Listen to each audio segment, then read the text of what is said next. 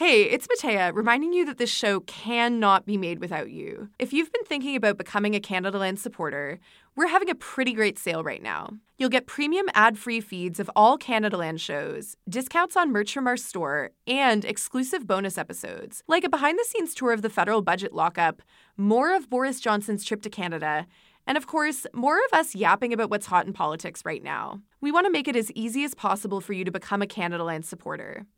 So, from now until the end of May, we have a special offer for our listeners. Sign up now for just $2 a month for the next six months. Just go to CanadaLand.com slash join or click the link in your show notes to become a supporter today. From Canadaland, this is Oppo.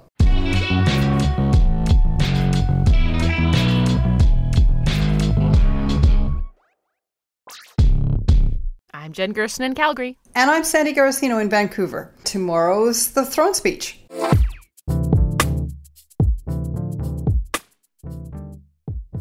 All that throne speech ambition I said I was uncomfortable with two weeks ago, maybe not so much of an issue after all, because there are headlines everywhere about how the Liberals are tempering expectations. Well, I always thought that a lot of that was running up flagpoles and, and testing out options. I don't know how serious they ever were about some of these things, but reports are saying that some Liberals are making universal basic income a top priority. So we'll be talking to Floyd Marinescu, a self described CEO activist for universal basic income, and he'll talk about how how feasible this idea really is. Meanwhile, another snap election appears to be imminent in that province that everybody forgets about, right, Sandy? We don't forget about it here in BC, and it, by the time this is actually being aired, it may not be imminent. It may be a done deal. We may be going to the polls, and in fact, we probably are. And so it'll be a two guest show today. We'll also chat with Sonia Furstenau, who is the newly chosen leader of the BC Green Party, and her reaction to the snap election now. But first, a really quick update on that inquiry that Jason Kenney called for in 2019. That's right, an inquiry into the so called foreign funded environmentalists who are opposing the uh, Alberta oil sands, tar sands, whatever you want to call them. I don't personally care. Last Wednesday, a new update emerged. There was a Globe article that said that the uh, guy who's at the head of the inquiry, Stephen Allen, is calling for yet another extension, in addition to the previous extension and the $1 million additional top up on the $2.5 million top up uh, that he had previously received. Sandy, I know that we're going to get into this because you and I both absolutely love this story. Any thoughts right off the top? To me, this is such a hot potato and a problem for Alberta's Inquiry Commissioner, Steve Allen. I've written on this extensively in the past year, and I've looked into the issue about the so called conspiracy theory about foreign funding. First of all, there's nothing unusual or even out of the norm of ordinary patterning for Canadian charities and, and, nonprofit organizations seeking grants from international foundations. I did a deep dive into this and I knew right off the bat that Steve Allen was going to come into a serious problem because he wasn't going to be able to make the findings that his terms of reference pretty much already preordained. He was supposed to pretty much say these terrible organizations are doing all these terrible things when the facts on the ground don't really support it. And to no one's surprise, he has sought now two extensions and a change in the terms of reference. This is just going to be a mess. Watch this space. Yeah, we're both going to delve into this um, at a later point because I mean, there's a lot to be said about grifting and the UCP backroom boys and how this all kind of plays out in reality. The degree to which the, the this inquiry is playing to a conspiracy theory within the province that um, appeases um, a lot of disaffected people, especially in the oil and gas sector, who feel like there must be someone to blame for the decline in their industry. You know, there's a lot here. Uh, we don't have time to get into it this week. There's just too much else going on. One other thing that I wanted to mention is, of course, the passing of U.S. Supreme Court Justice Ruth Bader Ginsburg. And I just want to make a personal statement about this, having um, entered law school just seven years after the Roe versus Wade decision, which she was counsel on. She was the lawyer who was making that argument to the U.S. Supreme Court for abortion rights and reproductive freedom. Not only that, she's been a champion for her entire career, or was a champion for her entire career for equality rights and women's rights. And as someone who entered law school, and one of my, my evidence professors was Beverley McLachlin, who was then to go on and become the Chief Justice of the Supreme Court of Canada before her retirement. The women who led this movement were giants as we have seen and are seeing now in the United States, the incredible importance of the legal system and advocacy and judicial decision making around equality rights. This woman is a giant. She led a revolution today at least half of law schools and law students are female, and we're seeing more and more and more racial cultural diversity entering into the legal profession, which is the absolute linchpin of equality for everyone. And I just want to take my hat off to her. There's huge amount of calculation, of course, and political controversy over what's going to happen to that seat. But in this moment, today, I just want to say thanks to Ruth Bader Ginsburg. She changed my life, she changed millions and millions of lives. A few hours ago, I met with the Lieutenant Governor of British Columbia, Janet Austin, and she has granted my request to dissolve the Legislative Assembly. And the general election will be held in British Columbia on Saturday, October 24th. So, an election has been called in British Columbia for this fall for October 24th. Speculated that this was sparked by a poll from Angus Reid in late August that showed BC NDP Premier John Horgan at 69% approval rating, the highest of all premiers across Canada. This snap election betrays the confidence and supply agreement that the Green Party and the NDP had entered into. And so we spoke to Sonia Furstenau, the new BC Green Party leader, about that election coming on. And we should note that we spoke to her just moments before uh, the decision came through that there would be a snap election. So please forgive our tenses. Um, but great, look good for good for us for being so ahead of the game that we got her on the show in time, eh?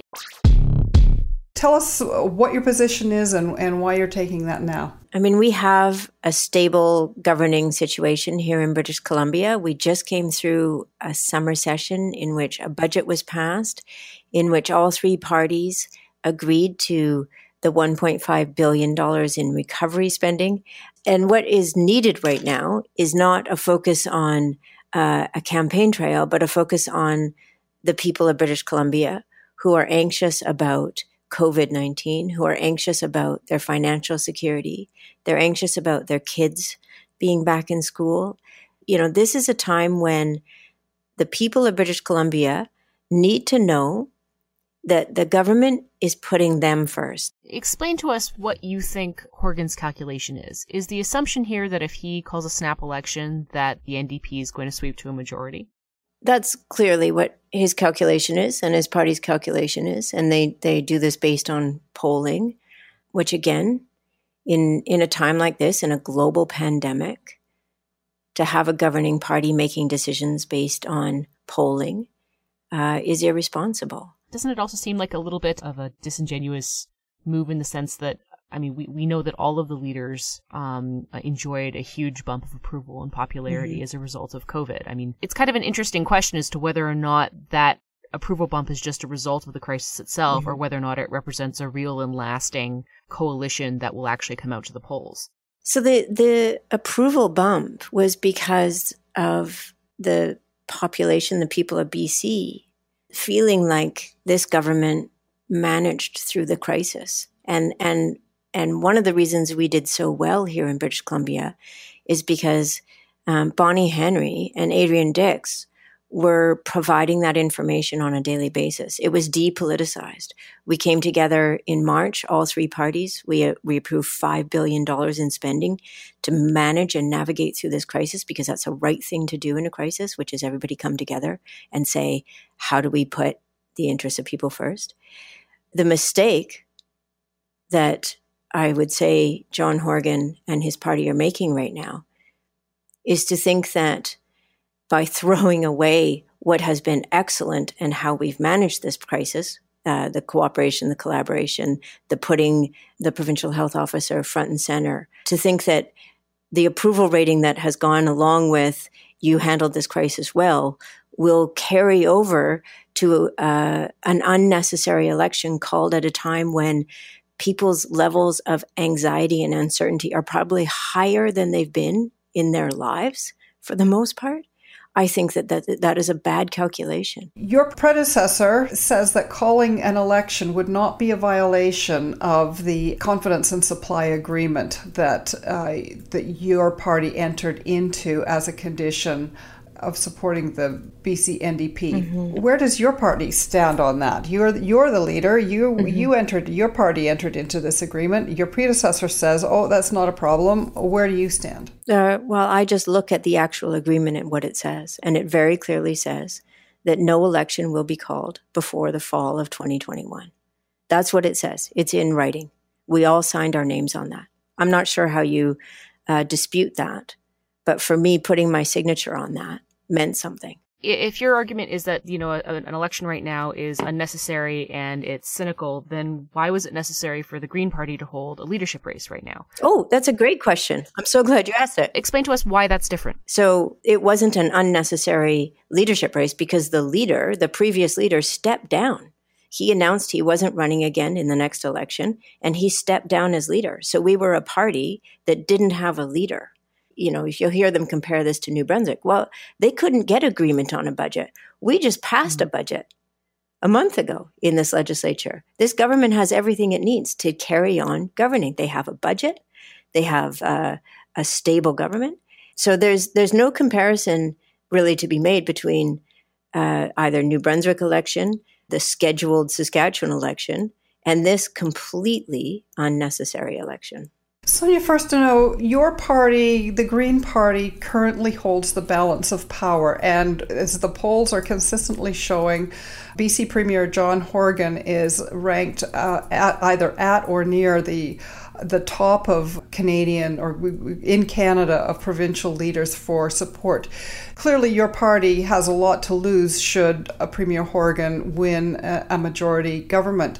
I'd like to ask you a little bit about the BC situation because there was absolutely remarkable unity amongst all parties uh, approaching the pandemic. Mm-hmm. Do you mm-hmm. feel at all that the Premier is taking advantage of what was, a, in a sense, a, at least a tacit, if not an overt agreement? To cut the politics mm-hmm. as we manage this um, pandemic, and that he has been the beneficiary mm-hmm. of enormous cross-party unity, bipartisan unity, and that it's that, that it would violate that understanding of support not only amongst from the Green Party but also the BC Liberal Party, which has been very, very quiet and supportive of the government as we manage through this pandemic. Yeah, Sandy, I think you're absolutely right. I mean, three years of a minority government in British Columbia, and it has delivered enormous change, positive outcomes. So, we've banned big money from politics in BC. We've introduced, and this was very much a BC Green initiative, lobbying reform. So, you can now see who's lobbying whom and how many times. We've seen massive changes, uh, you know, professional reliance reform. That was why I got into politics was because of uh, recognizing that professional reliance and the conflicts of interest that go with that needed reform. And, and we have a hundred page, page uh, act called the Professional Governance Act that brings government oversight back to decisions that are being made on resource decisions. We have Clean BC, which was very much uh, a Green Party driven initiative to look at an economy uh, that can be the transformative economy to get to a transition away from fossil fuel economy. This has been uh, such a fantastic example of why minority governments are better at delivering good governance, good outcomes, progressive outcomes. And yes, you know, John Horgan's been a beneficiary of the goodwill and good intentions of, of all of the MLAs uh, and, and the other two opposition parties in this House, us and the BC Liberals, because we we decided very clearly uh, once COVID 19 hit that some things are beyond politics.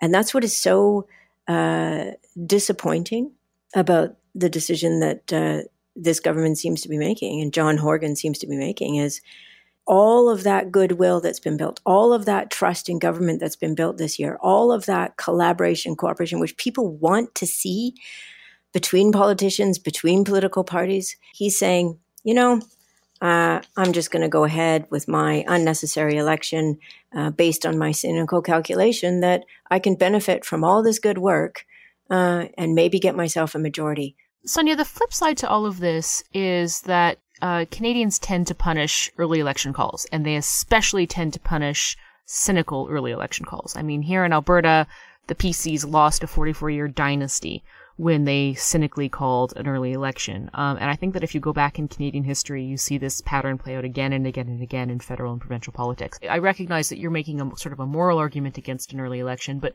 this might actually work out to your benefit and to the benefit of the Liberal Party more specifically. Well, I intend to you know, to demonstrate to British Columbians the contribution that we've, we as the Green Caucus have been making for the last three years. And it's significant. We have moved forward an enormous part of our platform from, from t- three years ago. Uh, we're going to put out an equally inspiring uh, and forward-looking platform right now. So, Sonia, would you would you be open to a coalition with the Liberals? You know, I'm not going to speculate on on anything. We signed the confidence and supply agreement in 2017 the three of us put our signatures on it. Every NDP caucus members, all 41 of them, signed it as well. And that agreement was a commitment to go to October 2021. But if they're breaking that agreement, that sort of empowers you to break that agreement yourself. I mean, I, I think you're morally entitled to, to, to then turn around to the liberals and say, they broke faith with us. Do yeah. you want to form a liberal? I, I don't yeah. think that that's a, that's a, that's a hard sell. Although we would have had to cynically been working against our agreement uh, for quite some time to to achieve that. We have not been working against that agreement. We have been leaning into that agreement. You're the leader. You can start working against it now if you want. I mean, you know, that's certainly. Uh, I expect a conversation, but at, at this point, we have been true to our word. And I think we need more of that in politics, not less. Would Andrew Weaver go along with you? Andrew Weaver being your, the former leader of the BC Green Party, who has um, who stepped down as leader, but then also, in a surprising move, declared himself to be an independent, sitting as an independent MLA, having been elected as as the leader of the Green Party. Would he even go with you in a move like that? I can't speculate on on what he would be thinking of, but you know, and he's come out saying that he would endorse John Horgan as the next premier. And this is a very big difference between us. I can't endorse John Horgan as the next premier. John Horgan and his government have given more money, more subsidies to the fossil fuel industry than the previous government. John Horgan and his government have overseen the cutting down of some of the last old growth forests uh, on the planet. Is that why Weaver ultimately split from the Green Party? He, he, had his own decisions to make, and he had health issues and, and family issues that he was dealing with. And he's chosen to sit as an independent. We have moved forward. We are looking forward. We've come through this leadership race. I'm very excited about the direction of this party now. Sonia, do you think that it's it, part of Horgan's calculation here? Is he suggesting that you need to call a snap election because he feels that he actually can't work with you to form a coalition? Well, that would be patently untrue because we've adhered to every part of the agreement the confidence votes, supply votes, good faith, no surprises. We have worked very hard. Is there even an appetite for an election at this time? According to polling that's been done in the last week, somewhere in the neighborhood of 85% of people who've been asked do not want an election right now. But do you think that that will change votes? Where where's where do you see the dust settling on this? You know, as you pointed out, I think Janet was you saying it earlier that historically, when you look at these cynical early election calls, the the governments that do this don't tend to be rewarded. So, in addition to a snap election in British Columbia, we are expecting a federal throne speech on Wednesday.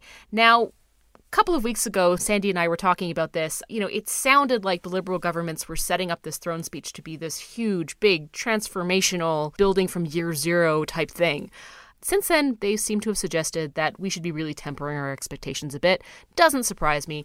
There are some polls coming out from places like Ipsos suggesting that actually the appetite among Canadians for big transformational change is not high. What most Canadians really want is, you know, a focus on COVID, focused on healthcare, and a focus on economic recovery. Pretty bread and butter stuff. The appetite for things like climate change and issues of, of, of race and equity are way down there and way below these other issues brought about by COVID and the pandemic. The thing that has caught my eye on the heels of CERB, there are reports that Liberal MPs are considering implementing a universal basic income. It's considered so important that they've designated it their top priority, guaranteeing that it will go directly to the November 12th to 15th convention for debate and a vote. So, for more, we're joined today by Floyd Marinescu, CEO activist for Universal Basic Income and founder of UBI Works. What does a CEO activist for Universal Basic Income mean exactly? Well, it means I'm one of many in the Canada's business community who supports basic income. We think it's going to result in a, a fair and faster economic recovery. We think it's going to be the basis of our future prosperity as we navigate into an increasingly automated world. And my position is not uncommon. I just decided to take action and I'm sponsoring and getting involved in a lot of activities to spread the message about universal basic income. The, the first of which happened two years ago when I rallied 120 fellow Canadian CEOs to endorse basic income and ask uh, Doug Ford to not cancel the Ontario pilot. Give us a sense of your own business background and uh, the backgrounds of the business community that has come in to support this concept.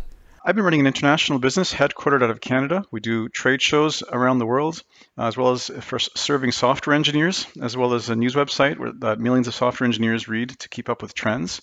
I uh, went to University of Waterloo uh, with a computer science degree. Uh, I've started businesses in China, in Brazil, in the UK. Uh, as well as do a number of a lot of angel investing. And I am part of a, a larger group of uh, Canadian business owners and CEOs who are for a basic income. We see it as an economic good.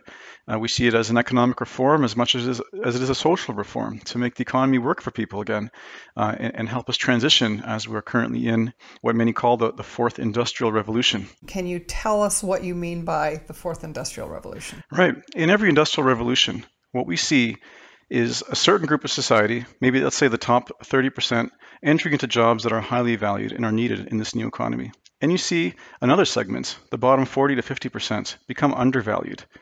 Now we're faced a situation where we need to move into future jobs that are, are, are more creative, more knowledge oriented, uh, and, and in many cases won't pay enough because that's simply a, a, factor of automation. We see demand for wage growth go down, and people whose jobs are automated away usually transition into other industries that have a lower lower demand uh, ag- demand for wage labor. And uh, so, a basic income is the bold program that we need to navigate this industrial revolution. And we've seen it in all the numbers, and are what the numbers look like. You see the middle class shrinking. You see the share of jobs that are low income increase you have economists projecting that the, that the majority of future job creation is in what could be broadly categorized as wealth services, servicing wealthy people. And you see a, a smaller group, top 20, maybe 30% of earners, who are seeing wage growth. That is not a fair economy. That is not a just society. We need a way that we all participate in these gains. So, Floyd, when we talk about universal basic in- income, we could be talking about a lot of different things. Um, you know, there are some people who have suggested a, a, universal basic income would be a replacement for existing payments and transfers. There are some people who see it as uh, an addition to to the, the welfare state as it's currently envisioned and conceived. What kind of a universal basic income are you talking about? So UBI Works put out a proposal. We call it Recovery UBI. At this point in time, it has over 16,000 signatures of Canadians all, all, across the political spectrum. And in our plan, we see this as a basic income that would be quick to roll out in a pandemic economy where there isn't time uh, for governments to get into protracted negotiations about programs and, and, offerings and, and who delivers what. So what we put out is a, a plan to give um, all adults, including seniors, uh, people on social assistance, an additional $500 a month tax free uh, as well as that is a universal dividend. It is giving everyone a share of the economy.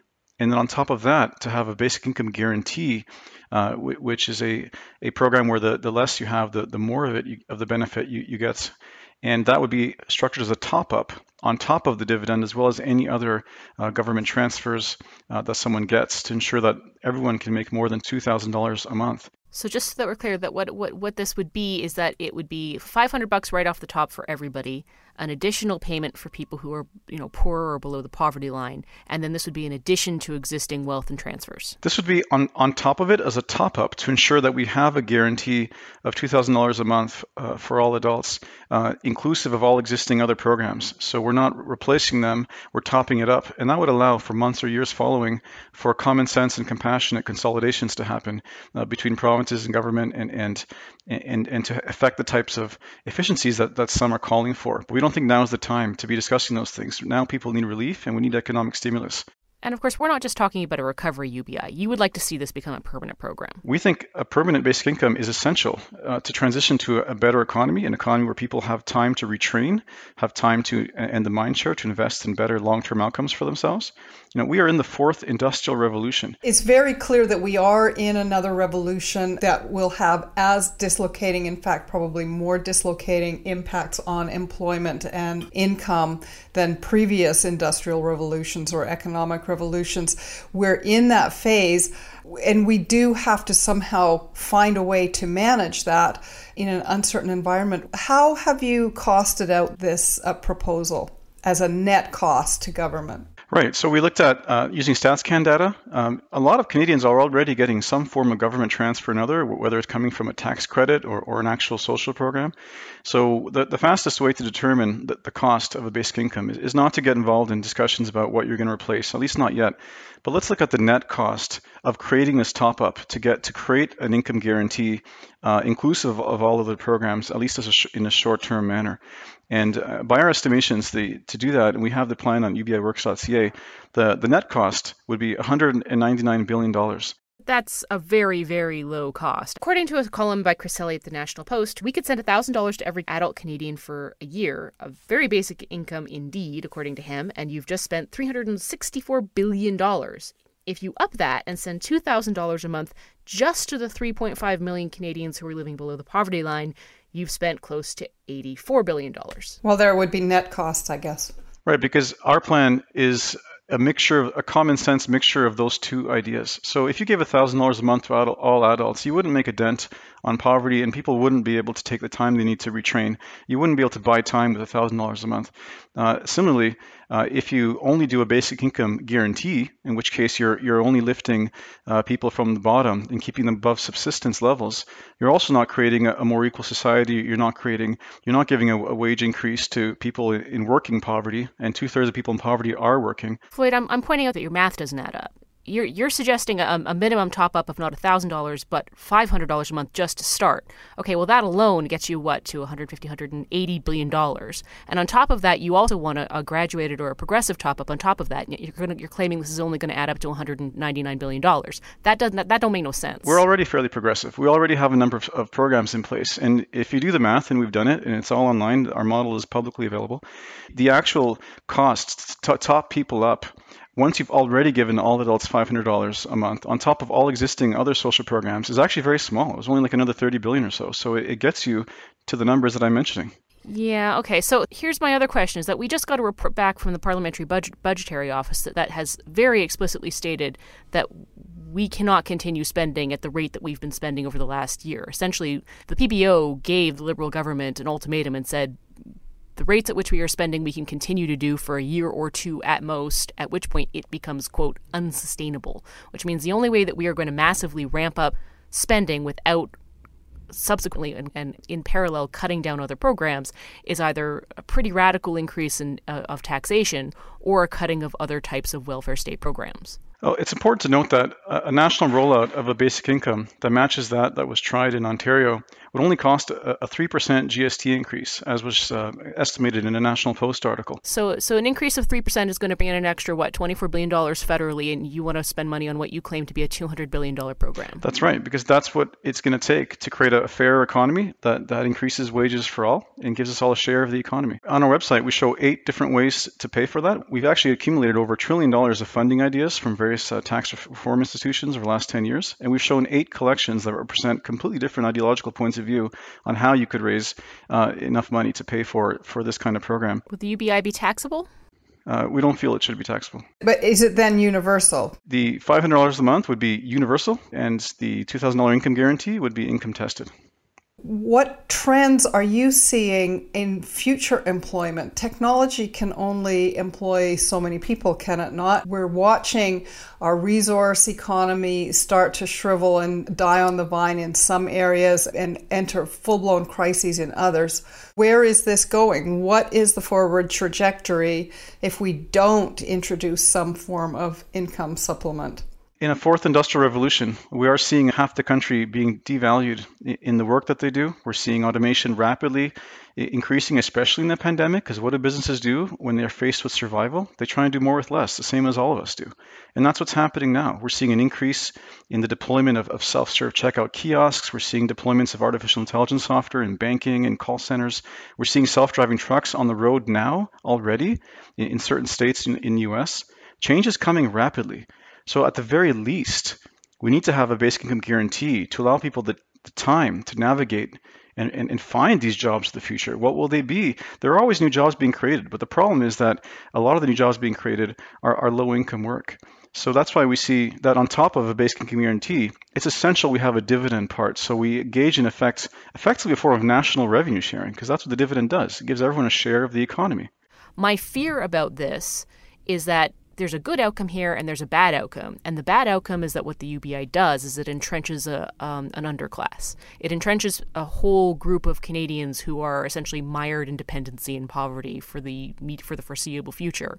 And knowing politics like we do, we know that this $2,000 is not going to keep up to the reality of the cost of living.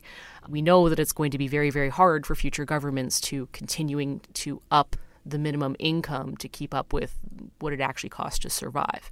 So, my concern here is that rather than creating a more innovative co- economy that is more agile and more able to respond to the very hard realities coming down the pipe that the market has for us, what we are, in fact, doing is the exact opposite. I actually think it'll prevent that outcome because that outcome that you're, you're suggesting is already happening.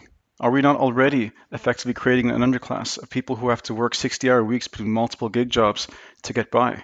A basic income is what will prevent that. It'll prevent that. It'll make people unexploitable financially. They'll be able to to, do, to make better choices for their future, seek better work. And you think that's going to create a more competitive, more innovative economy in the global landscape in the long run? Absolutely. We will we will stand out globally. Let's look at what creates wealth. What creates jobs? It's not only investments, it's innovation. But this totally disincentivizes innovation. It's the complete opposite of that. Innovation requires risk taking. What risk taking can people take when, when half of Canadians are living check to check? What, what risk taking are they incentivized to take when there's no financial incentive for them to do so? That's like saying there's no incentive to entrepreneurship. Oh, there's a huge incentive to entrepreneurship. I'm an entrepreneur myself. Believe me, it's not because the government pays me a check every day that I was that, that I'm able to do that. Actually, it is because you benefited from hundreds of thousands of dollars of public investment in your education, and, and similar with this, if people can actually have basic needs met, they can aspire to, greater challenges in life, and that's why a number of the CEOs who actually signed that letter uh, told me that that they one of the reasons that they personally got involved in this is because they themselves had a form of income support that allowed them to take risks, to, to get off a high paying job and start a business, or, or even a low paying job and start a business. Would it be fair to say that most of the CEOs and business people that uh, are in support of the universal basic income, does it primarily come from this tech sector, as you yourself do? If you check out the CEOs for basicincome.ca and look at some of the signatories there, they're from all over the board. Actually, only 20% of them were from the tech sector. One of the things that I think that both Jen and I, and I think every Canadian listening to this will be asking themselves is, how are we going to generate the taxes that will cover the cost for this? And GST is certainly one part, but this would require an extremely dramatic overhaul of the tax structure as it now stands. Where do you see that that tax revenue coming from primarily? Certainly. Well, at ubiworks.ca slash how to pay, I'll, I'll name some of the collections that we've put here. Uh, one collection is involving uh, corporations and economic activity paying more, or with various increases and reforms on, on corporate taxation that have been proposed by a number of institutes over the last 10 years, as well as increasing the federal GST to match European levels. Uh, of a 10% increase. What would be the corporate tax increase? Corporate tax itself would be up by 5%, a 10% federal GST increase, a number of other things, carbon price going up to $75, Uh, these are part of one collection only. We have another collection that, that emphasizes high income earners paying more, which includes a 2% wealth tax, changes to capital gains, changes to the, how RSP tax breaks are calculated. Uh, we have another uh, one that is called tax environmental degradation slash use of the commons. This would, would, would introduce levies on resource extraction, on the EM spectrum, on uh, eliminate fossil fuel su- subsidies, a small land value tax. We have a land value tax, which by itself could pay for a basic income and would also have other po- positive benefits to, to the way land is used and the productivity, uh, how we're productively using our land, and how much um, how much available housing stock we have for Canadians. The other concern that I have with the UBI is the potential inflationary effects of just handing everybody a check. You start handing everybody a check, and all of a sudden, landlords know that you can afford more rent. You start handing everybody a check, and everybody knows that you have more money in the bank to spend on other types of essential goods and services. So, I mean, one of my concerns about this is that all of the experiments that have been done on the UBI so far have been done in fairly small scale places, in sort of small towns, in, in, in pilot projects. We haven't actually seen what the potential inflationary effects are of doing UBI on a national scale. Uh, most people misunderstand in, inflation. It's a factor of supply and demand. So, first of all, you're not printing new money, uh, especially if it's coming from tax reform. Uh, we didn't see inflation go up when minimum wage was increased in Ontario. So it's important to note that the Canada Child Benefit, again, which is money in the hands primarily of, of the working poor and people in poverty, has not impacted inflation and it has been a huge economic stimulus, contributing nearly half a million jobs, adding 2.1% to our federal GST. So why would a basic income program that is just doing more of that create inflation? And more money in, in the hands of people who are going to spend it in our economy buying basic goods and services, why would that create inflation? It's not like China and, and, and Main Street businesses can't scale to meet the demand. Last question, uh, Floyd Marinescu. Have you been in touch with the Liberal cabinet uh, over this, the federal government? we're doing as much lobbying as we can. We're all holding our breath to see what happens on, on Wednesday on the throne speech, and uh, we hope there, there's an outcome comes out that includes a basic income. We think it'll result in a more fair and fast recovery, and you can see our plan at ubiworks.ca/recovery. So, Sandy, were you frustrated by that interview? I wanted to hear harder numbers. I wanted to hear a clearer picture for listeners as to just how severe this employment and income situation is going to get. It's one thing we all know inequality is very bad now that uh, people who are stuck in the lower income brackets have no real leverage. The rungs on the ladder up are broken. But I, I would have liked to have heard more about how much worse this is uh, going to get. And I think there's a reason why the tech industry has been uh, pushing this more than other sectors, is because they know what kind of gun we're staring down the barrel of. And then I wanted to hear a little bit clearer enunciation of how are we going to pay for it. And I'm not sure that there's a right answer to this at all. I think we're, we we could be in for an extremely nasty surprise going forward. What are your thoughts? people very often don't act in their best long term interest with immediate resources. They act for their immediate interests, which is why we've discovered that focusing that wealth to certain institutions and, and, and certain sort of broader government programs tends to be a more effective way to achieve the types of outcomes that you're looking to achieve. I don't know what specific outcome a UBI is seeking to achieve. And I don't know that it can't be better achieved through more focused spending or more institutionally based programs. That's my concern with a lot of this. My concern is that this is a problem that might not have a solution, and that the politics are going to become much more difficult.